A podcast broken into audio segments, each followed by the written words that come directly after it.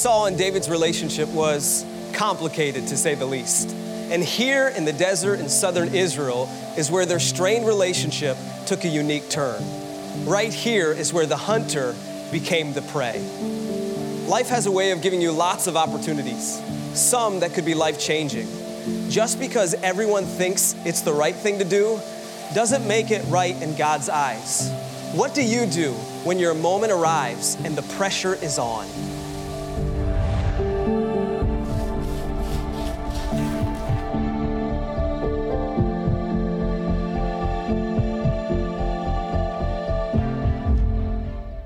Know, when it comes to our culture today, not even just today, but decades ago and centuries ago, one of the most actively discussed topics in our culture currently and for the past century is the topic of leadership.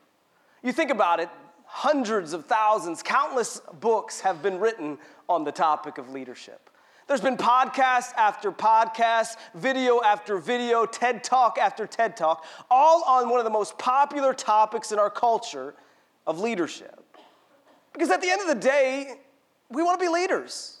We want to be a leader in, in our business, in our job, in our homes, in our communities, with our children.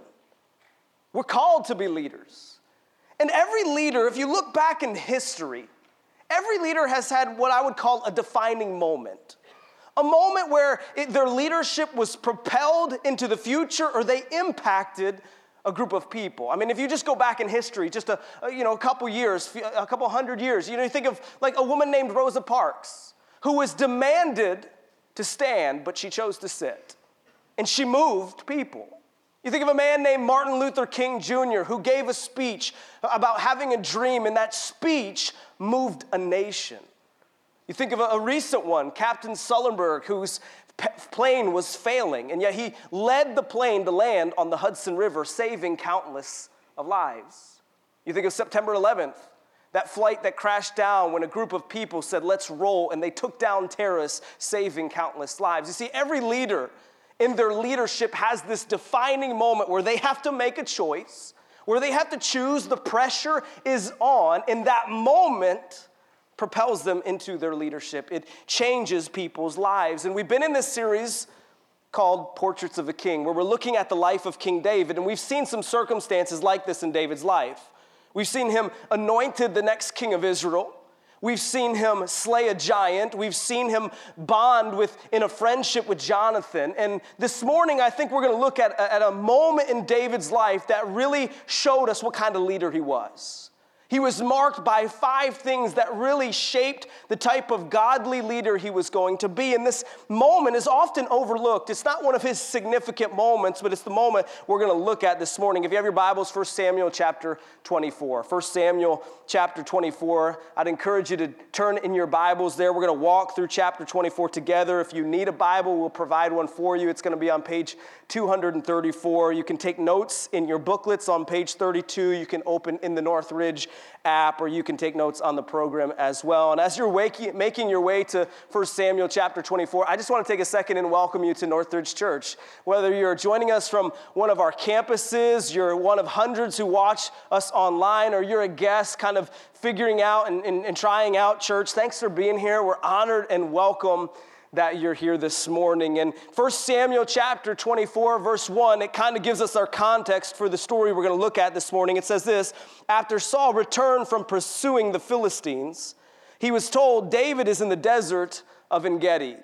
So here we're given a little bit of the context. Saul, who's the king of Israel, he's pursuing their mortal enemy a pagan empire nation called the Philistines. All throughout 1st and 2nd Samuel, you see this as a constant theme where Israel is fighting the Philistines. We saw it in the story of David and Goliath. And so Saul is pursuing, he's waging war with the Philistines, but then he gets word of what he seems like to be an even greater enemy, David. You see, remember chapters 18 of 1 Samuel all the way to chapters 24, David and, and Saul are playing this cat and mouse game where David is running for his life. He's hiding in caves, trying to remain, uh, stay alive basically, and Saul is in hot pursuit of him. He wants him dead. Why? Because he's jealous. David has gained fame. The people of Israel love David, and Saul is ticked off about it, and so he wants David dead. And Saul gets wind that David is hiding in Engedi. And if you've never been to Israel before, Engedi is one of the most unique places in all of Israel.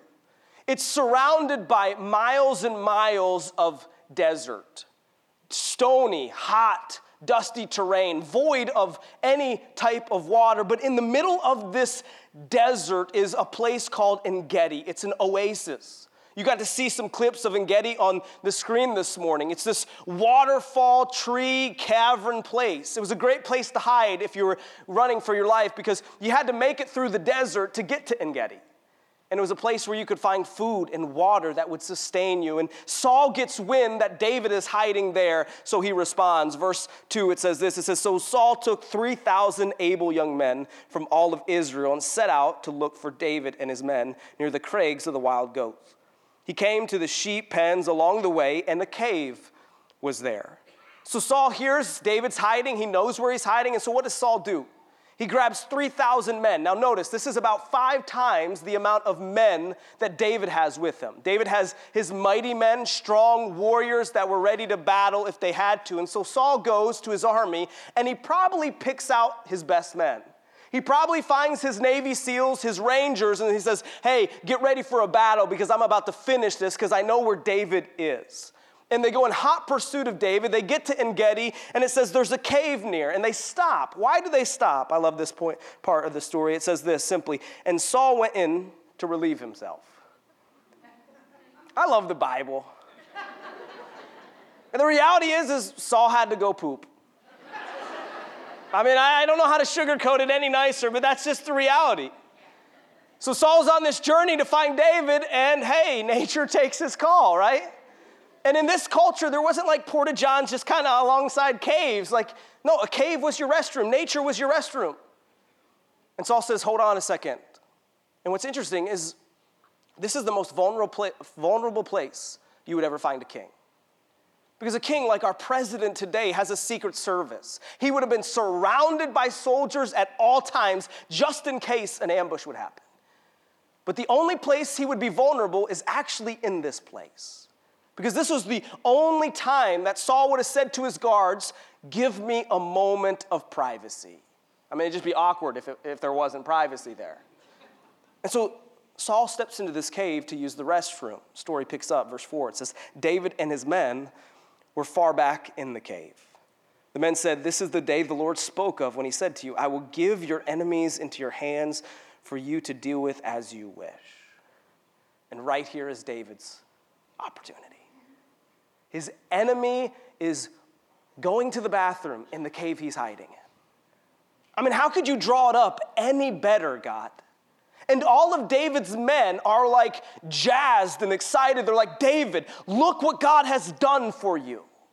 Look how God has teed up the man who's trying to kill you, and he's laid him right in front of you. Take your shot. Let's end this. I mean, because let's be honest, David's men were probably tired of hiding in caves, scrounging for water and food. That's not the life anybody wants to live. Hey, let's bounce from place to place, running for our lives. And here, God made a way for it to end. David was promised to be the next king of Israel by God. And it seemed like this was the opportunity. In order to become king, you got to get rid, of the existing king. And here was God's opportunity laid in front of David to take out the king. So David does this. It says, Then David crept up unnoticed and cut off a corner of Saul's robe. Afterward, David was conscience stricken for having cut off the corner of his robe. And so David sneaks up behind Saul. And Saul is oblivious. He has no clue what's happening. And David begins to cut a piece of Saul's robe. And it says immediately, um, right after David cuts that piece of robe off, it says that he becomes conscience stricken. In other translations, it says it bothered his heart. And some of you might say, well, David, like, grow up. You just cut a piece of his robe. Why is that a big deal? But you have to understand the context and the culture of what's going on here. You see, in this culture, in this day and age, what you wore signified who you were. And so, what you wore, that based on your dress, it proclaimed to everybody else who you were. Saul would have been wearing a purple silk robe laced with gold because it pronounced his royalty. Here comes the king. Everybody knew where the king was because he wore this type of robe. Also, in this culture, to remove a man's garment, a piece of his garment, was like much like removing a piece of his personality. It was one of the greatest insults to a man in this culture to remove a piece of his robe. And so here David is faced with this decision. All of his men are saying, kill Saul. And remind you, these are godly men. These aren't like, hey, just jerks of guys, warriors. These are godly men who are following the Old Testament law. And they're like, David, God has lined this up for you. Take him out. But there's something in David's heart that is telling him not to. Now, let's pause here for a second. And let's just go back in time. Remember chapter 16, where God was looking for the next king of Israel? And he goes to the son of Jesse and he walks through the seven oldest sons. Not that one, not that one, not that one, seven times. And then David comes from the fields and God looks at David and guess what he sees? The right heart.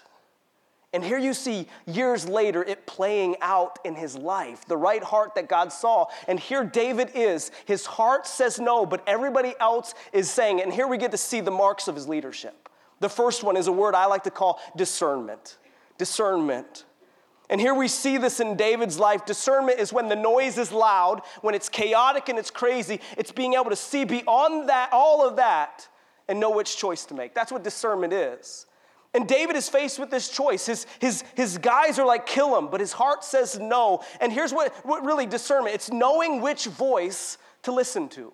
It's understanding which voice should reign supreme in your life. And David, all the godly men in David's life were saying, take Saul's life. But God's voice in his heart was saying, hold off. And I think something we need to learn in our leadership today is discernment. That as Christians, in our discernment, we need to know that God's voice above every other noise needs, above every other voice needs to be the loudest. And so David makes his choice. Verse 6, it says this He said to his men, The Lord forbid that I should do such a thing to my master, the Lord's anointed, or lay a hand on him, for he is the anointed of the Lord. With these words, David sharply rebuked his men and did not allow them to attack Saul. And Saul left the cave and went on his way. And so David followed his heart. He listened to the loudest voice, God's voice, and he says, No, we will not lay our hands on the king. And he rebukes his men. And you want to talk about the worst moment for every single one of David's men? It says this, and then Saul left the cave and went on his way. Can you imagine how David's men must have felt? They're tired of living in rocky caves, barely having enough food to eat and drink, and there goes the opportunity to change that. There goes the king. The man who's trying to kill David, David just let go. And right here, you see that second mark of David's leadership his integrity his integrity. Something that I think that has been lost in our culture and in our leaders today is this word called integrity. Because really, it would have been easy for David to justify killing Saul. I mean, just for, for a second, think about all the coincidence here. David's hiding in a cave. All of a sudden, uh, Saul decides to, to use the restroom in that cave, and it's the cave that all David's men are hiding in. You know how easy it would have been for David and his men to justify killing Saul. Like, this is obviously the hand of God. What are the chances? If you've ever been in Engedi, there's a ton of caves in the mountainside. This wasn't just like the only cave. I mean, you walk up Engedi and there's cave after cave after cave after cave after hole after hole. And what is the coincidence? That Saul just has to go to the bathroom in the cave David and his men are hiding in. David could have easily justified killing him but his integrity wouldn't let it. Because in the back of his mind, the Old Testament was shouting out loud, Thou shalt not kill. You see, David recognized something. He recognized that it's never the right time to do the wrong thing. There's never a good time to do the wrong thing. And man, how much do we need to learn that in our life and in our leadership today? Is man, there is never a right time to sin. It doesn't matter how good it is. I mean, integrity is ultimately what you do when no one else is looking. And I know in, in, in, life and in, in, in office time, it's easy to maybe fudge your taxes a little bit to, to gain a little more income. But there's never a right time to do the wrong thing. I know it's easy, teenager, to, to cheat on that test. You know your teacher won't catch you, but there's never a right time to do the wrong thing. And David understood that his integrity would not let him commit this crime something that's gone missing in our culture today. But look what David says about Saul, verse 6. It says, He said to his men, The Lord forbid that I should do such a thing to my master, the Lord's anointed, or lay my hand on him, for he is the anointed of the Lord. And man, every time I read this verse, I'm blown away. I'm like, wow, how can David say that about Saul? I mean, after all that Saul has put David through, he's running for his life for what? For helping Israel? For slaying a giant? For being best friends with your son? For being a godly leader like Saul? Why are you trying to kill me? And here's, here David is calling the man who's trying to kill him, who's in hot pursuit every single day to kill David. And he looks at his men and he says, We will not touch my master the Lord's anointed? And it just blows my mind that David could have this type of attitude for a man who was an ungodly king who was trying to kill him. And here's that third mark of David's leadership that often, man, we forget about leadership. It's a word called submission. Submission. You see, we don't tie this word with leadership. Because the leader's in charge. The leader doesn't submit to anybody, but David is a great example of real godly leadership in submitting to the people who God has put in power. In fact, it's amazing to me. Here's, here's what David recognized that God placed Saul as the king. And until God removed Saul, David was going to submit to him. In fact, let me show you this. 1 Samuel chapter 10. You rewind the tape all the way back to God looking for the first king of Israel. It says this When Samuel caught sight of Saul, the Lord said to him, This is the man I spoke to you about. He will govern my people. You see, David recognized something. He recognized that God chose Saul. And it wasn't David's job to remove Saul, it was God's job. And how amazing is it? And how does that translate into our culture today? I mean, I don't even have to give you examples. But for a lot of us, man, we, we, we serve under a, a boss that is just a jerk. You don't agree with him or her, you, you, you can't stand their leadership. But I'm telling you something today, it says a lot about you to be able to follow somebody like that, to submit to somebody like that. Because we see it in David. We see him submitting to an ungodly king because God put them there. Teenagers, I know for some of you, it's really difficult to submit to your parents because you don't agree with their parenting style. You don't agree, agree with all the strict rules, but I'm telling you, it says something about you, young person, when you can disagree with your parents and still submit to their leadership. Husbands and wives, this says a lot about you to submit to somebody who you struggle to love, who ignores you, who doesn't care about you, but God still calls you to love them and to submit to them. And then where we see this in leadership. And David understood something. He understood that you'll never learn to lead until you first learn to follow. You'll never be a great leader. Some of you aspire to be a leader in your business. Some of you aspire to be a leader on the, the, the field. Some of you aspire to be this great leader who does something significant. And I want to warn you until you learn to follow first, you'll never become a great leader. And David understood this. I mean, David is, is anointed to be the next king of Israel. He knows his future. He knows he's going to be the leader. But all throughout this journey to being a king, God teaches David not how to lead, but he teaches him how to follow because he recognizes that if he can follow, he'll be able to lead. And how many of us we want to lead because we want to be in charge?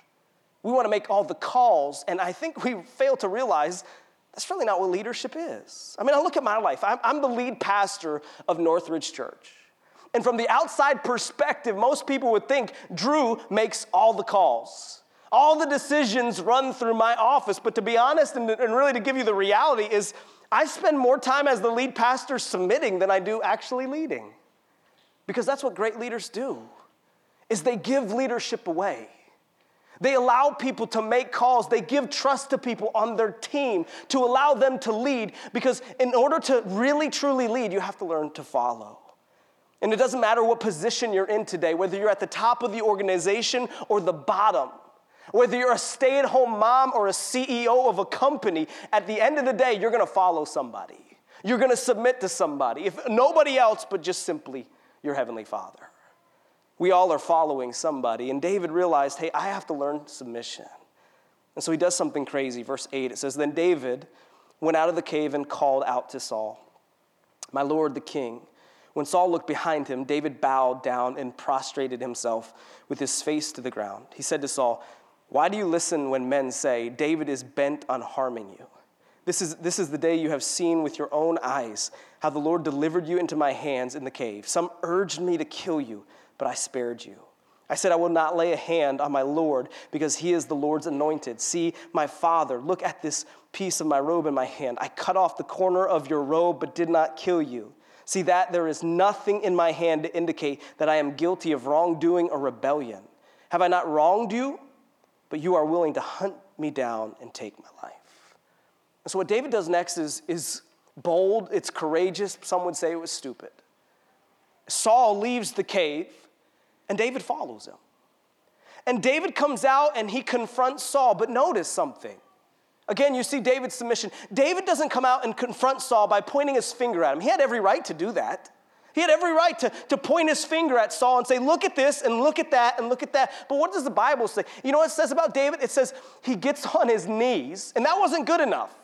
David lays prostrate down. His face is down on the ground before the king. You see, in this culture, when a king's presence was in there, people bowed. You, you were lower than the king. Everybody knew it. That was your place in life. The king was above everybody else, even if it was a king worthy of following.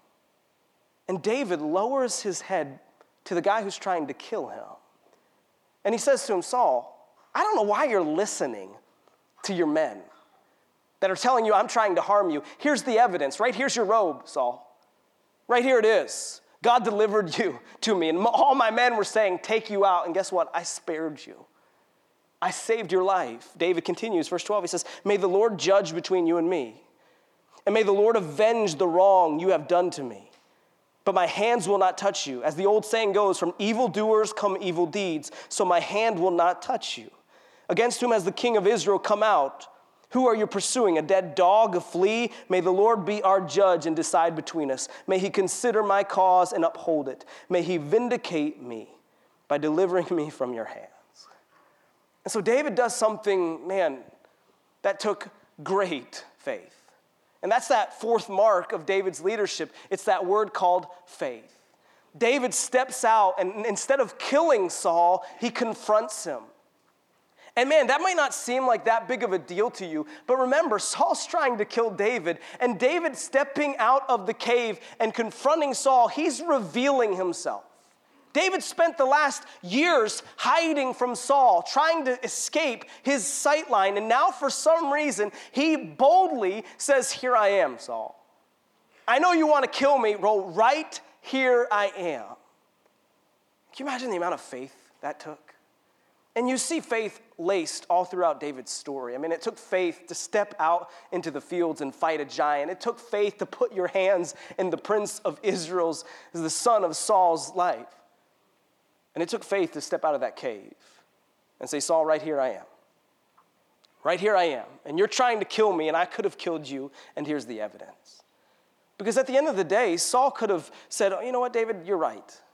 You're a better man than I am. Guards, kill him. It could have been that simple. He was the king. Saul was the king, and whatever he said, go, went. And it didn't matter what people thought, he was the king. What he said happened. And, and so David could have easily lost his life here. And ultimately, that's what faith is, isn't it? It's trusting God without knowing the outcome. It's putting your life in the hands of your Savior. That's what David does when he steps out of this cave. He says, God, I don't know what's going to happen here, but I believe you're leading me to this, and I'm not sure what's going to happen to me, but if I die here, God, that was your plan for me.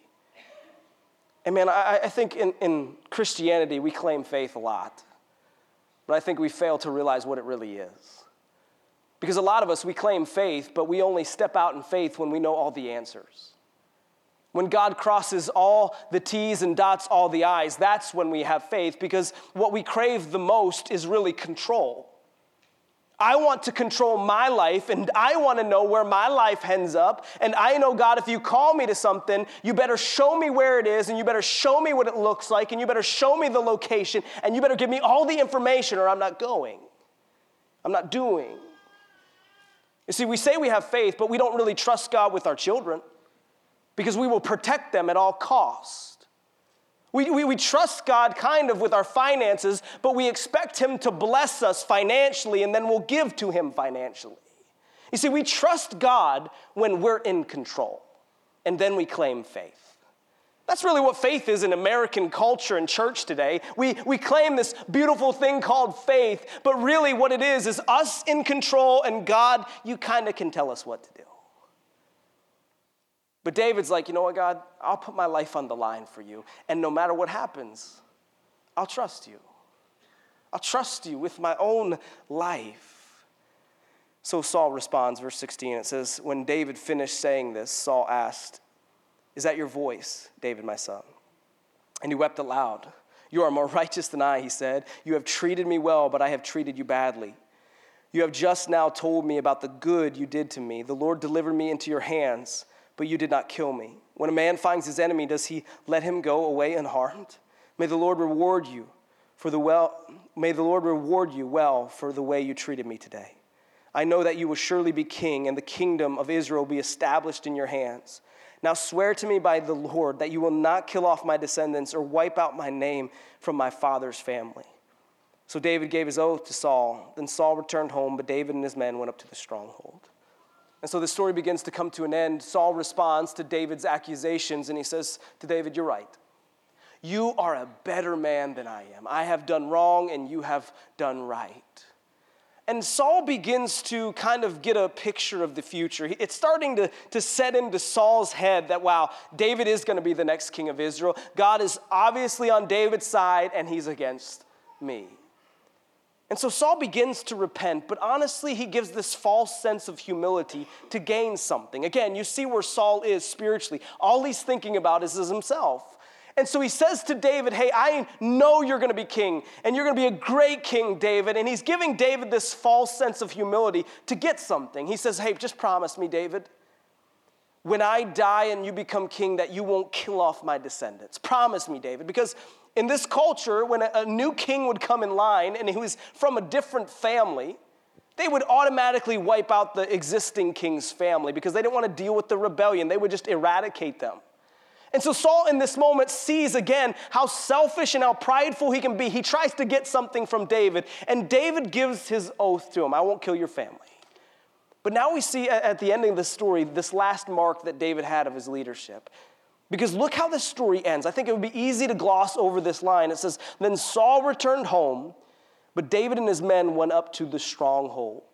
And here we see this last mark. It's called wisdom.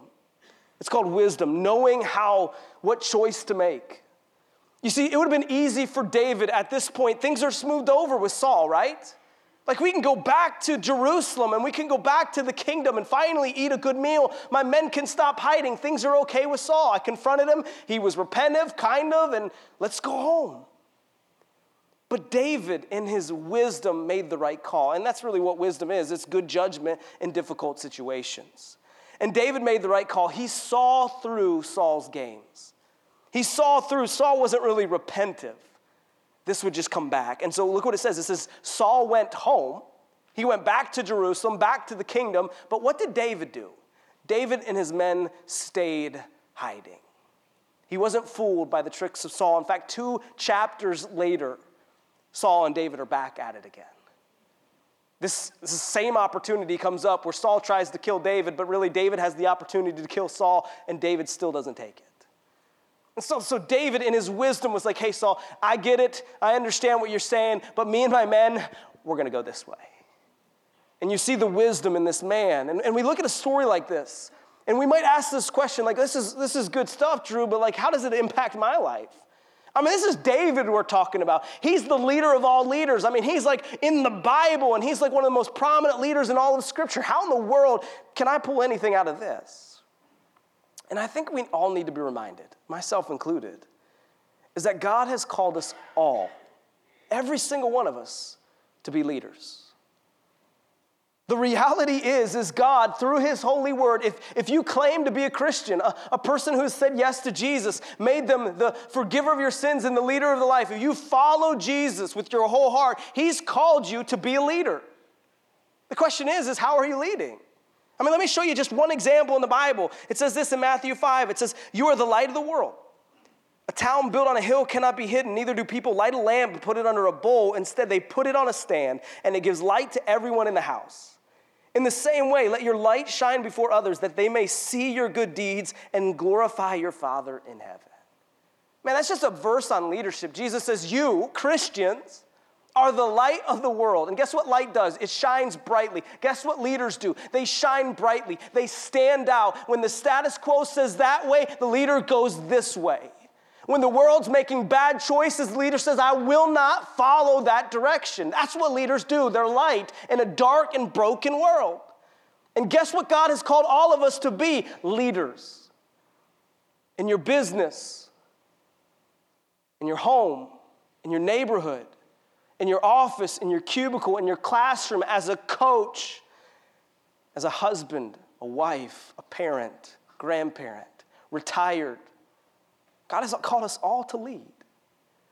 And as we look at this story, really the question I really want us to, to chew on and to marinate on all throughout this week to discuss in our community groups is really this question What character traits mark your life? What character traits mark your leadership?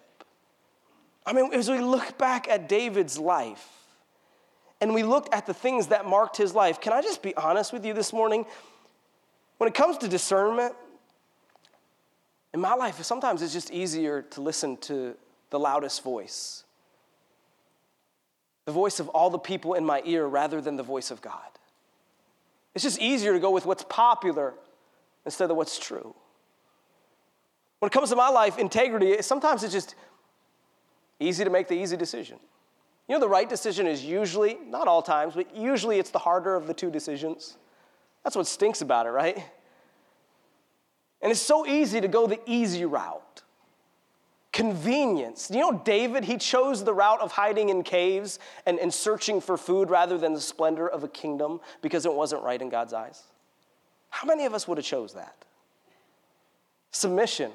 You know, as leaders, we want to be the person in charge, make all the calls. We want to dictate to everybody else what should happen. But David, as a leader, found himself face down on the ground, kneeling before a king who didn't deserve to be kneeled in front of. Can I be honest? Sometimes my fear drowns out my faith. Sometimes I'm just so scared, scared to make the faith move, so I just go with the easy move, the fearful move.